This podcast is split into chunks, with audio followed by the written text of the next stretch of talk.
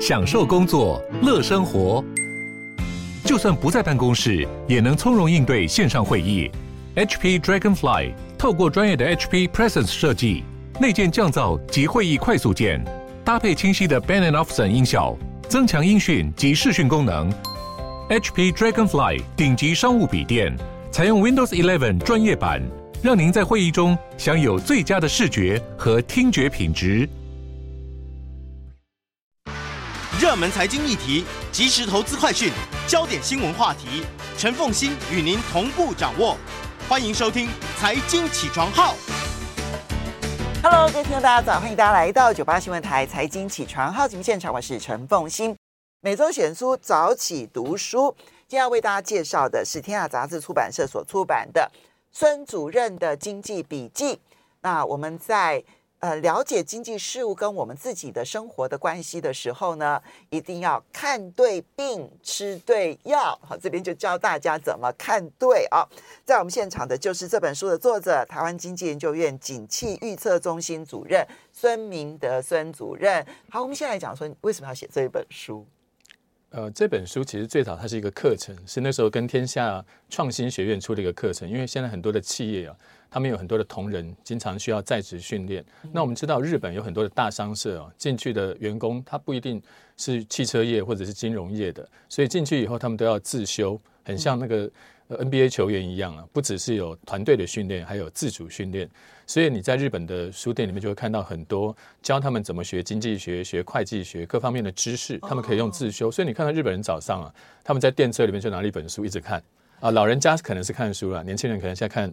手机或看平板，没有，他们也很多看漫画，因为他们有很多属于专业漫画，比如说他可能会针对经济的东西，也会有一个啊经济景气如何看啊什么等等的漫画。对，所以后来呃，天下杂志就觉得说，哎，我们这个课程的内容，因为有很多的企业反应很不错，他们觉得说，哎，我们这个内容很适合让这些上班族，不管是中高级、低阶的同仁，或者是各。各个部门的同仁不一定他要财经相关专业的业务部门也可以看，所以后来我们就想说，那我们台湾是不是可以出一本书？那刚好我的共同作者他的文笔非常的好，你看一样是花鸟，一样是流水啊，李白写的跟我们讲的就是不一样，所以我们就请我们的共同作者温温执行长啊。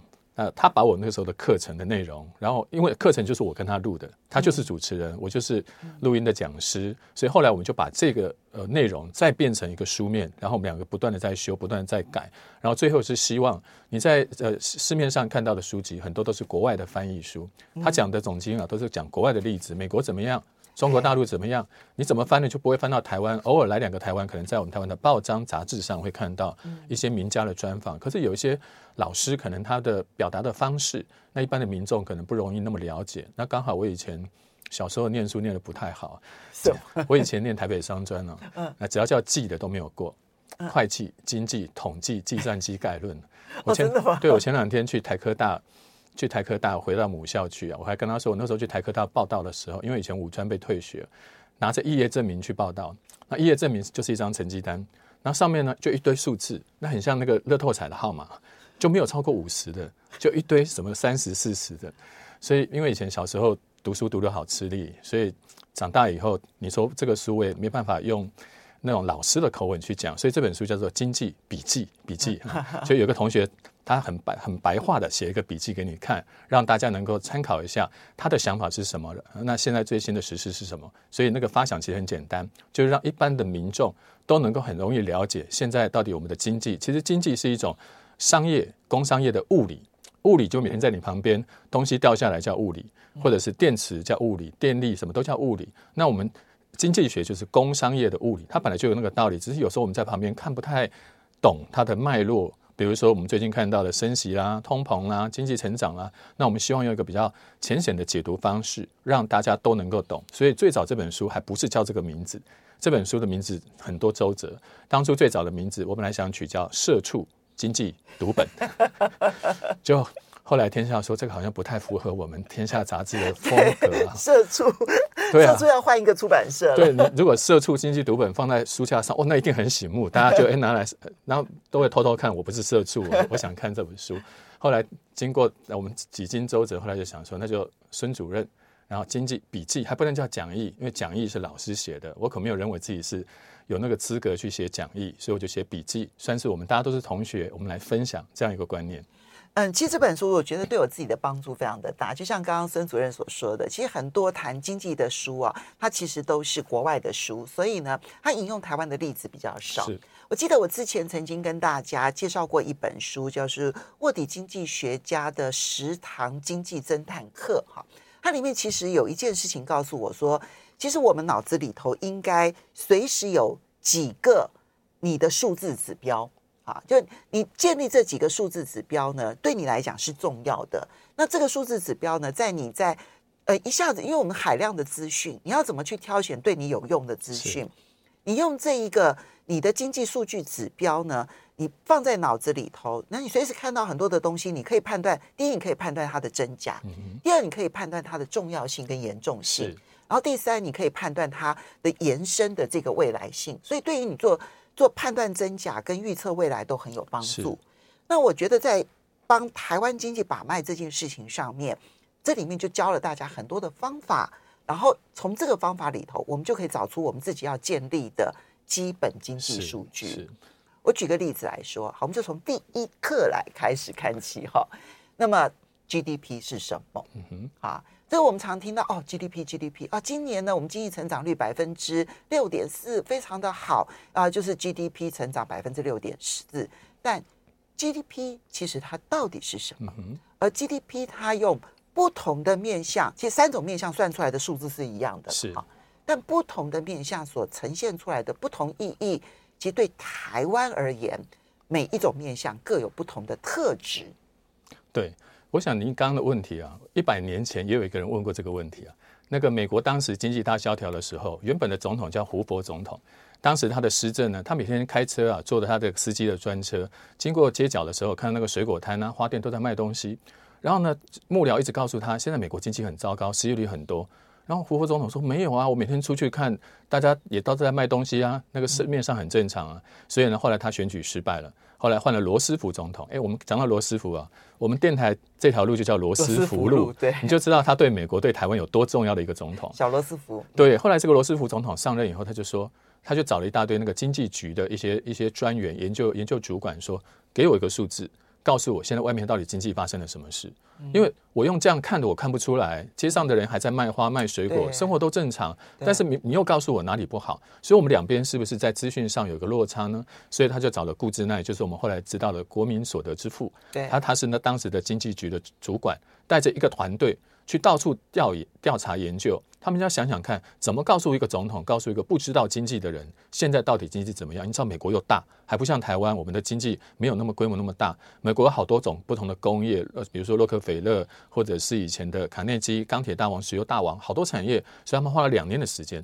最后找到一个指标，把各行各业综合起来。那个时候不叫 GDP，叫 GNP，叫国民所得。嗯。后来呢，慢慢的、不断的，哎，各国都觉得，哎，你有这个指标还不错。然后呢，罗斯福总统当时也根据这个指标，失业率相关指标去制定他的相关的政策。最后他也知道，他的总统任期一般是两年，他当了四任，只是说最后一任他没有当完，他就过世了。嗯。那大大家都觉得说，哎，他这个方法很不错，作为经济施政的一个指标。所以后来这个 GDP 就沿用到今天。当然他。当最早的时候，他只是为了一个总统应应对经济危机要做的事情。可是到现在呢，我们其实我我这本书里面就提到了，GDP 是经济上面最常被搜寻的一个字，它每天都被人家搜寻，一查大家一查就 GDP 三个字。然后呢，第一个，我们这个 GDP，我们现在街上，比如说我刚刚早上在快餐店吃东西，快餐店卖早餐给我，我买了早餐，所以 GDP 三件事情：谁卖东西，谁买东西。最后卖完了这个钱要分给谁？这是三件事。嗯嗯、卖东西我们大家都知道，像我们早上在报告这些股市相关消息的时候，我们台湾有农业、工业、服务业，农业占我们百分之二，工业呢三十五。那当中间当然 ICT 比较大，对，那制造业当中很大。对，那像石化啦、钢铁啦，它。也很大，但是它的比重现在不如 ICT 了，以前比较大。然后第三是我们的服务业，我们的服务业大概占百分之六十三。比如说像我们的金融服务业、零售批发或餐饮业，他们都叫服务业。这是就是你早餐店去买个早餐，那个是服务业。对，它是服务业，可是他卖的那个早餐的餐点它是从农业变工业，对对不对？它比如说，他卖给我一个茶叶蛋，对，这个蛋本身是蛋农、鸡农他们养的，但是后来呢，呃，经过加工以后，它可能变成一个食品，再放到店里面去贩卖，所以它三个行业它都有。第二个是谁买？那我我是民众嘛，所以我去买东西叫做消费。但是如果另外一个人，比如说我买车叫做消费，但是如果是公司买车呢，它是投资，因为公司拿来做生意嘛，所以有消费有投资。然后当然呢，也不止台湾人可以买啊，外国人也可以买啊，所以外国人叫出口。我们可以卖很多晶圆的东西、笔电的东西给别人用，那个叫出口。我们也买了很多原物料，那进来这个叫进口，所以这个叫谁买？最后呢，钱分给谁？那最后我们台湾一年的 GDP 以二零二零年来看的话，一年是二十兆台币，二十兆台币大概六七千亿美金。那中间几乎一半都是薪资，就是一般民众的薪资，大概三成呢是企业盈余。大家就会想说，对，没错，我们员工拿的比老板多。拜托，台湾的员工有一千一百万人，对，老板没那么多人，对，对所以呢，有一千一百万人分一半，然后另外的。不到可不到几一一两百万人去分三成，所以他们分的多一点，员工分的少一点，五成多三成多。对，那其他可是还有两成呢？那就是税跟资本折旧，因为我们台湾现在的情况跟三四十年不一样。当时台湾是劳力比较密集，所以当时我们员工分的比重会更大一点，机器折旧没有这么大。但是最近这十年二十年，大家可以看到制造业，尤其是高科技产业，在台湾占的比重越来越大。他们呢用的机器多，他们也用人，但是他的人相对的成本就没有这么高。资本密集的产业，比如说像石化、钢铁也算，还有我们的高科技产业都算。所以这几年你会发现，我们在资本折旧上面付出的也就比较多。这一点其实是非常重要的。那么就是在所得面这件事情，很多人都会觉得说：“哎呀，你看到我们的 GDP 明明成长，是，但是为什么所得感觉上面没有增长？就薪资没有成长？其实你去看这个分配的时候，这个所得面这件事情，就谁分到了这一些钱，你就会发现，员工的比例其实员工分的比例在这过去的四十年下来的话是减少的。是，好，最高的时候我记得好像到六十，嗯，然后现在已经降到五十左右。资本折旧。对，慢慢的，但你说高起来，老板有增加吗？老板其实也没有增加太多，嗯、对不对？哈，那钱到哪里去了？钱到了资本折旧去了，是，就所以这里面就凸显出我们从劳力密集，然后到资本密集。这个整个的分配的饼当中，其实有很多是必须要耗在资本财上面。是，这个是台湾。所以你刚刚用这三个数字，你就说哦，我们从这三个数字，比如说我们刚刚讲的第一个，台湾以前的农业，比如说在一九五零年，那个农业一定比重很大嘛，对，工业跟服务业小。对。然后随着你的经济发展以后，农业就越来越小，变百分之二。你要知道，现在还有很多国家农业很大的，像印度，它的农业就很大。然后经济发展初期的，像东南亚、像中国大陆，它的工业比比重比较大。那台湾呢，已经到一个比较成熟的阶段，好，所以台湾是服务业比较大。所以呢，用三个面向去看 GDP，然后你去看到台湾的特质在哪里，但跟我们有什么关系呢？休息一下，马上回来节目现场。欢迎大家回到九八新闻台财经起床号节目现场，我是陈凤欣。在我们现场的是台湾经济研究院经济景气预测中心主任孙明德孙主任，也非常欢迎 YouTube 的朋友们一起收看直播。那么今天每周选书早起读书为大家介绍的是孙主任所写的这一本《孙主任的经济笔记》，这是天下杂志出版社所出版的。好，你看刚刚我们一开始的时候先讲 GDP，其实它只有一百年左右的历史而已。没有美国经济大萧条，其实不会有 GDP 这件事情，那也没办法进入到很多的计算哈。那以前经济都是谈概念，那有了这个 GDP 之后，才开始进入了很多的数字的计算。那 GDP 的计算呢，其实三个面向啊，就呃谁生产的，好，这个是属于生产面的部分。然后呢，谁来买啊，这个是属于消费面的部分。然后呢，到最后呢是钱要分给谁？钱要分给谁？这是所得面的部分。好，三个不同的面向，其实你会看到三个不同面向所呈现出来的经济的特质。比如说，台湾现在农业只占百分之二，然后服务业已经占到了百分之六十三，工业只有呃制造业占百分之三十五。三十五，这是一个好制造生产的一个特质。而在谁来买的部分，其实我们的。民间消费的比重还不算特别的高，我们大概在五成左右。那欧美那些先进的可能到七成。对，所以我们其实算是还没有到以民间消费推动为主。其实我们需要大量依赖出口跟投资，因为台湾的内需市场没有那么大。你像你像美国、中国大陆，它的内需就够大了，所以它要养很多产业，培扶持很多产业。光它的人口就够了，但是台湾不够，所以台湾在一九五零年、六零年才会决定刚开始要进口替代，后来是以出口导向，一直到今天，如果没有出口的话，其实台湾各各行各业也不会像今天这么兴旺。没错，而这个所得面的部分，我们就可以看到为什么薪资，我们第一个看到台湾走向资本密集，是，然后第二个也看到薪资停滞的一个很重要的原因，也跟资本密集其实有很大的关系。好。所以你看到这三大面相，其实呈现出来的三种特质，我们就更了解台湾的经济的这一个面相。可是这个景气预，那我们每一年都会有景气预测了哈。这景气预测到底准不准？要怎么去挑一个比较准的景气预测？那知道景气预测对我们自己有什么样子的影响？这好问题。每每次人家拿到我的名片了，就问我说：“哎，孙主任，你觉得会不会下雨？”我说：“啊，你不是气象预测中心，不是，是景气预测中心啊。”哎。问错这个的人很多哦，真的吗？他每次看到名片就问我说：“是不是气象预报中心主任？”我说：“没有啊，我不会预报气象。”哦，景气就会看成天气，是不是？不过这两件事情也差不多啊。像这两天你发现台北变天了，前两天还艳阳高照，然后突然就开始变冷了，变阴了。所以景气预测其实最重要的重点，那各位可能都不知道，重点在变天啊，从晴天变阴天，或者从雨天变晴天，这才是景气预测最大的专业所在，而不是经济成长率三点一。二点五这个数字一点用都没有。比如说，我现在告诉各位，现在外面的气温呢？比如说，现在外面气温是十八度，嗯，然后另外一个人说不是十八度，是十八点五度，然后另外还有一个人说是十九点三度，你有什么意义啊？反正你出去就记得穿衣服就好了嘛。所以经济数据的高与低，三点一、三点二。其实那个误差其实范围非常的小，你要知道一个国家的经济这么的复杂，而且很多它也不是完全是统计，它是估计。对，你那个估计的东西怎么可能估到百分之一百精准？接下来就有很多人就会说，你说估不准，上次不是三点一，上次三点二，那有什么差了？现在的外面的温度，你就记得穿衣服，不要感冒，这就是对你最大的贡献。所以，我们台经院呃，过去这四十年，很多人也问我们说，那台经院是谁办的啊？是不是政府办的？我们知道中经院啊，很多他们是政府主办的，我们也是政府，我们是辜政府。辜先生办的，所以我们也每次 这句话很好笑，偷偷沾人家的光。因为每次大陆大陆来的领导都会说：“哎，你们台经院谁办的？”我说：“政府办的。”哦，他们一听到政府，他们就觉得这个是靠谱的。官方。哎，对，后来再补一句说：“辜政府办的，好像以前也跟他们有有关联过，所以他们就会呃比较接受。”对。所以我们过去这四十年，我这两天看我们公司的资料，我们做一个景气调查已经做了四十年，从一九七七九年吧，一直做到二零二二年，到到现在为止。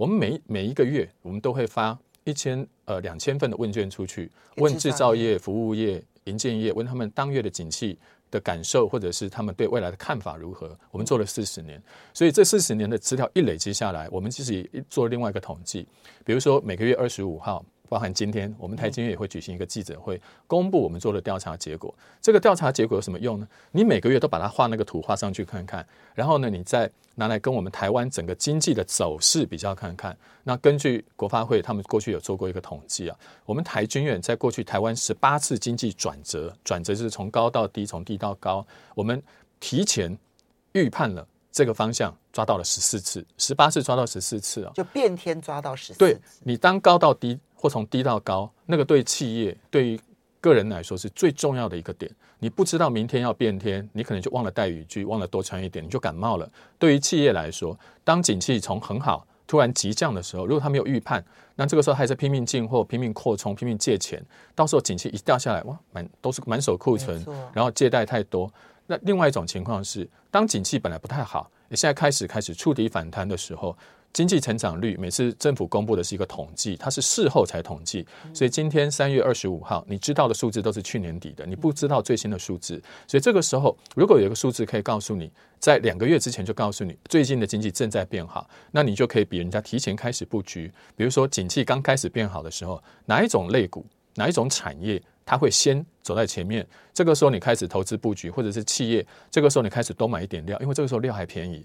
这个时候你多买一点被子，然后接下来生意一好，你可以用便宜的料做更好的生意。所以景气的预测重点并不在于数字的高与低，或预测啊，你们怎么上次预测跟这次差很多？因为国际情况变化很大。重点在你能不能比真实的情况更早一两天知道天气，比真正的经济更早一季知道景气的变化，我觉得这个才是最重要的。国发会也有一个领先指标，也是一个非常值得参考的数字。你们是景气动向指标吗？对，我们是分制造业、服务业、营建业。那像、嗯、呃中经院他们有采购经理人指数，那个也是国际一个非常知名的指标，他们用同样的编制方式。那另外国发会也有领先指标，领先指标可能领先景气到呃半年到九个月。对。对，那如果是 PMI 采购经理人指数，跟我们台积电这个产产业调查，可能它就非常的及时，它反映就是未来这一两个月的情况。另外还有一个很好的领先指标叫做外销订单。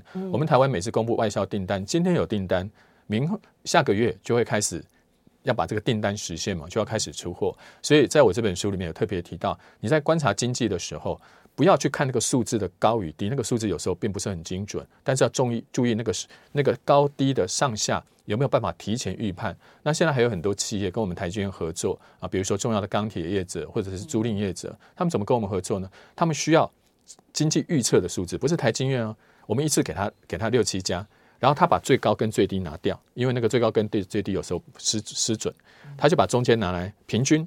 然后呢，作为他们公司明年的营运目标的一个参考值，这好像在奥运会当中，比如说滑冰比赛的时候，然后有很多的裁判这样子，把那个最高最低的拿掉，然后呢，剩下来的，然后去做平均值。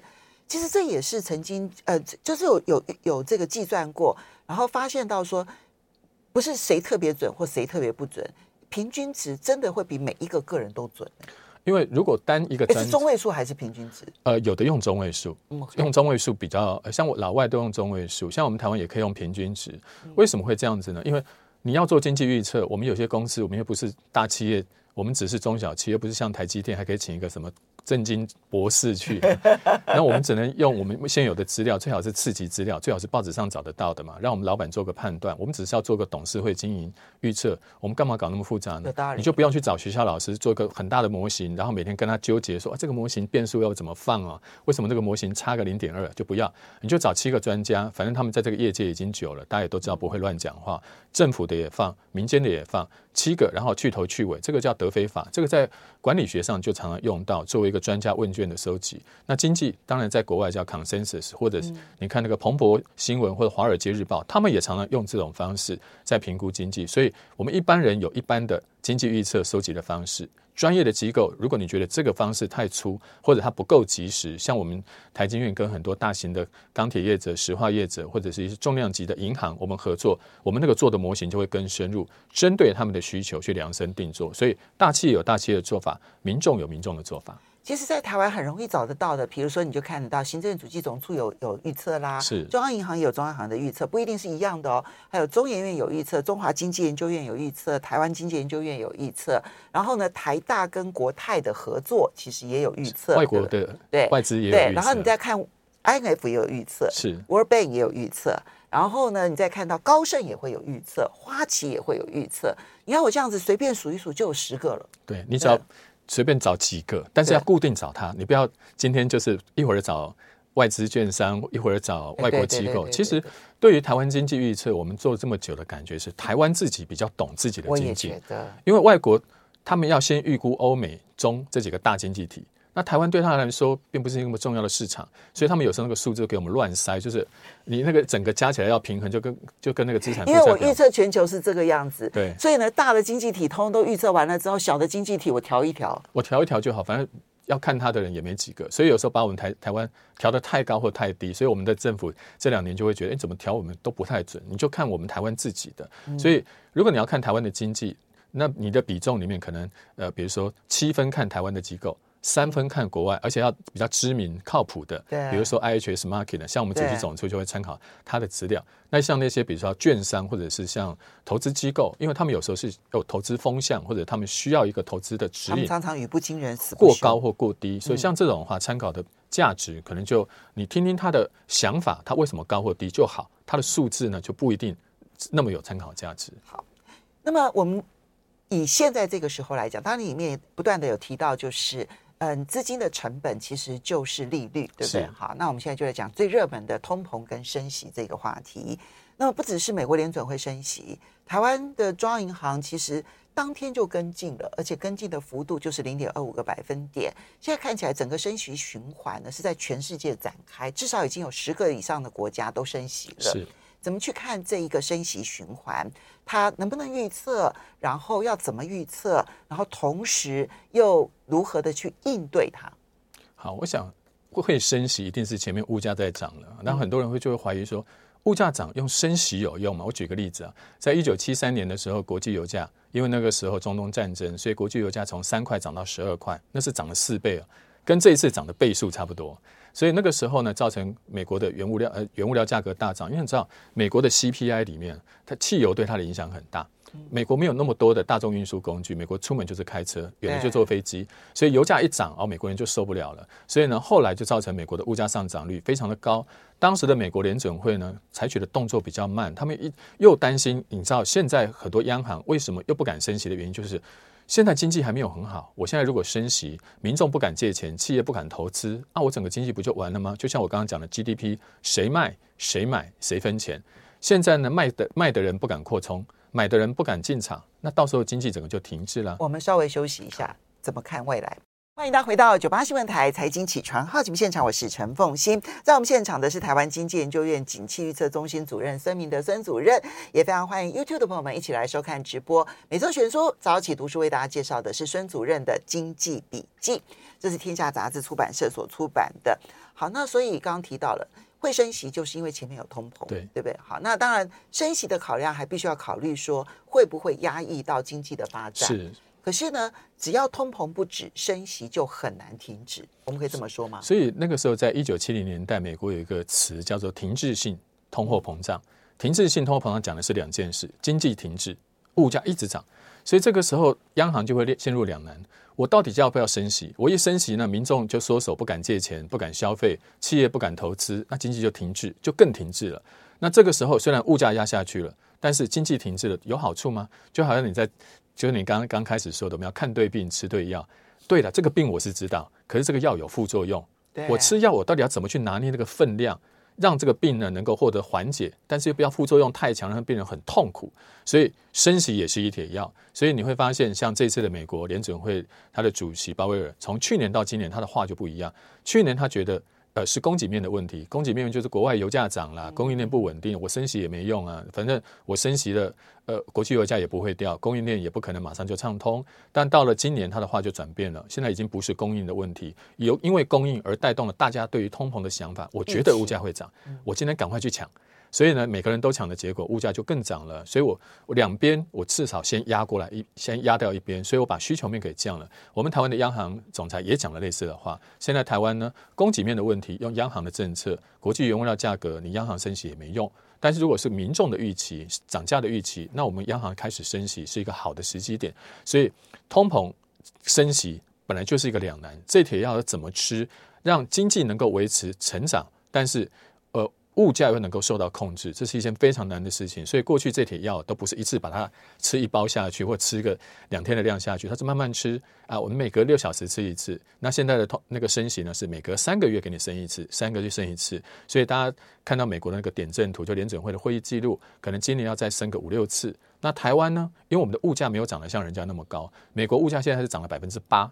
那三月还应该还更高。对，那台湾的物价呢？今年了不起，大概就是二或出头。你看央行，总数估计大概现呃要调高到百分之二点五左右。然后央行这次的会议上面大概也是百分之二左右。那我们现在利率多少？我们现在利率，央行现在调完了以后是一点三七五。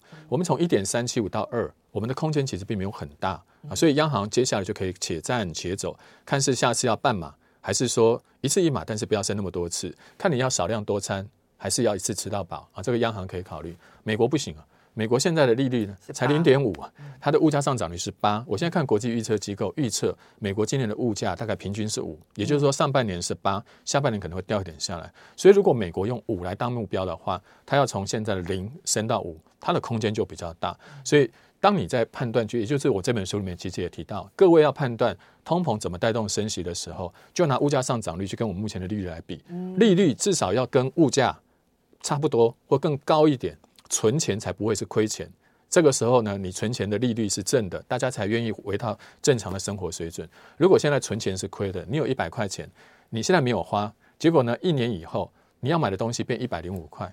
你省吃俭用存的利息才一块钱，那谁要存钱啊？每个人都要去花钱了，所以以后大家就可以用这样参考的指标去判断我们央行的走势或联准会的走势。好，不过呢，我们当然还有一个很热的议题，这已经是这四年来的热题了，就是中美贸易战跟中美科技战。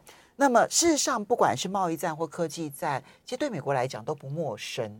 你这边去隶属了美国所发动过的贸易战跟科技战。然后从这里面，也许我们可以看得到中美贸易战跟科技战的未来。嗯，嗯，我们就贸易战跟科技战的过去，让大家了解一下。是在这本书里面有个特色啊，一般的书啊，经济学的书就是前面叫投资、叫消费、叫贸易、叫出口，就是定义、举例，然后举几个案例。当然，教科书它就会这样写。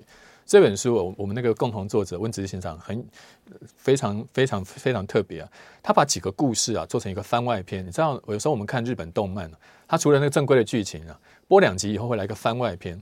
像这两天我在看韩剧啊，韩剧每次正正规的演完，后面还会来一个花絮，哎，彩蛋，哎，幕后花絮。对，所以我我这本书除了我们在介绍刚刚讲的通膨，呃，经济成成长率这种基本的东西以外，用浅显的方式，另外我们把过去这几年。国际之间发生的重要的财经大事，做成三个番外篇，也就是你每看三个正经八百的东西以后呢，就会来一个番外篇实战演练。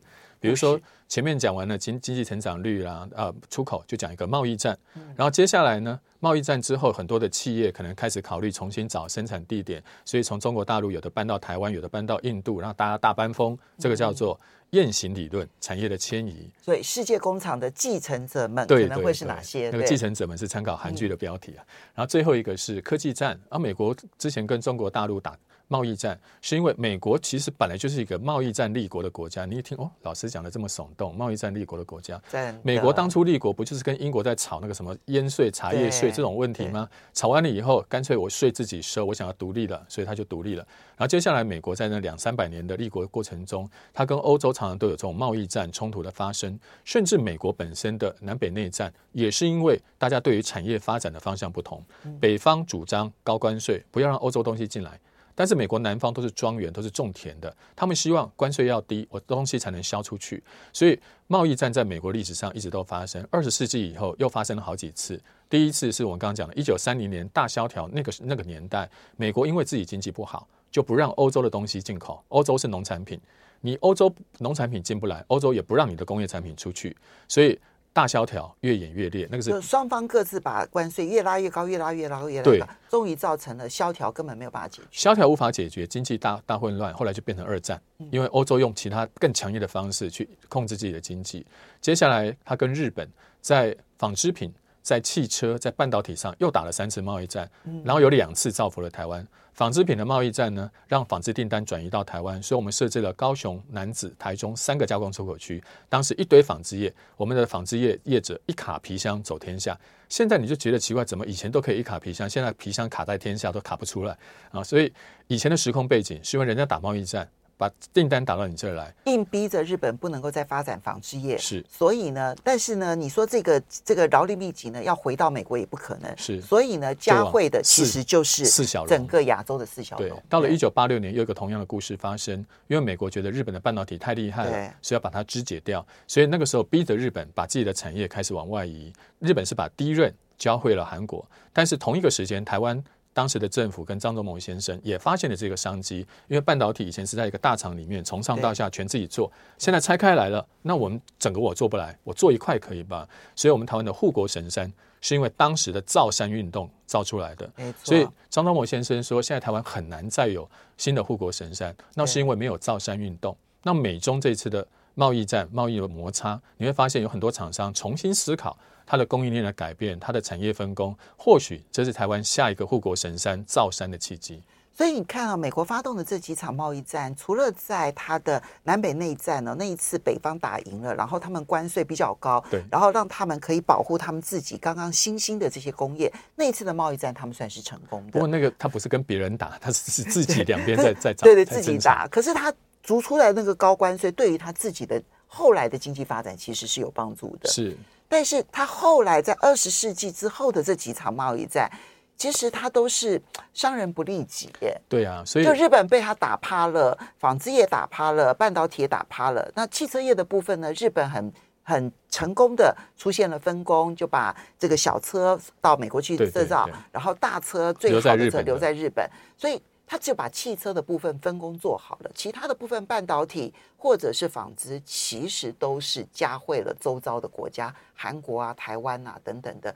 就是伤人不利己，所以现在美国你会发现，它制造业就一直，它每天都叫制造业回去。但是美国现在的时空背景跟二十世纪初期已经不太一样了，嗯，所以美国现在应该要注意的就是，那我掌握关键的研发跟行销总部在我这里，那我工厂就放在看哪边工资低我就放哪边。你会发现美国很多大科技公司啊，总部在爱尔兰，股票在美国。工厂在大陆，反正哪边可赚钱，他就往哪边拆。所以现在国际经营的观念跟过去打贸易战的年代其实很大不一样。这也是我们台湾现在很多企业应该去参考的方向。我们为什么把所有的功能都放在同一个地点上？然后每次呢，这边打一个贸易战，我们就要搬搬一次；下一个打贸易战，每天都在逐水草而居。我们能不能学习像美国、日本这种大型企业一样，总部就放在台北嘛？比如说内湖科技园区、竹科，我们就放在这里。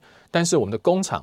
或者我们的行销部门，或者我们其他的研发部门，我们可以去找更适合的地点，这样台湾才能做得更大。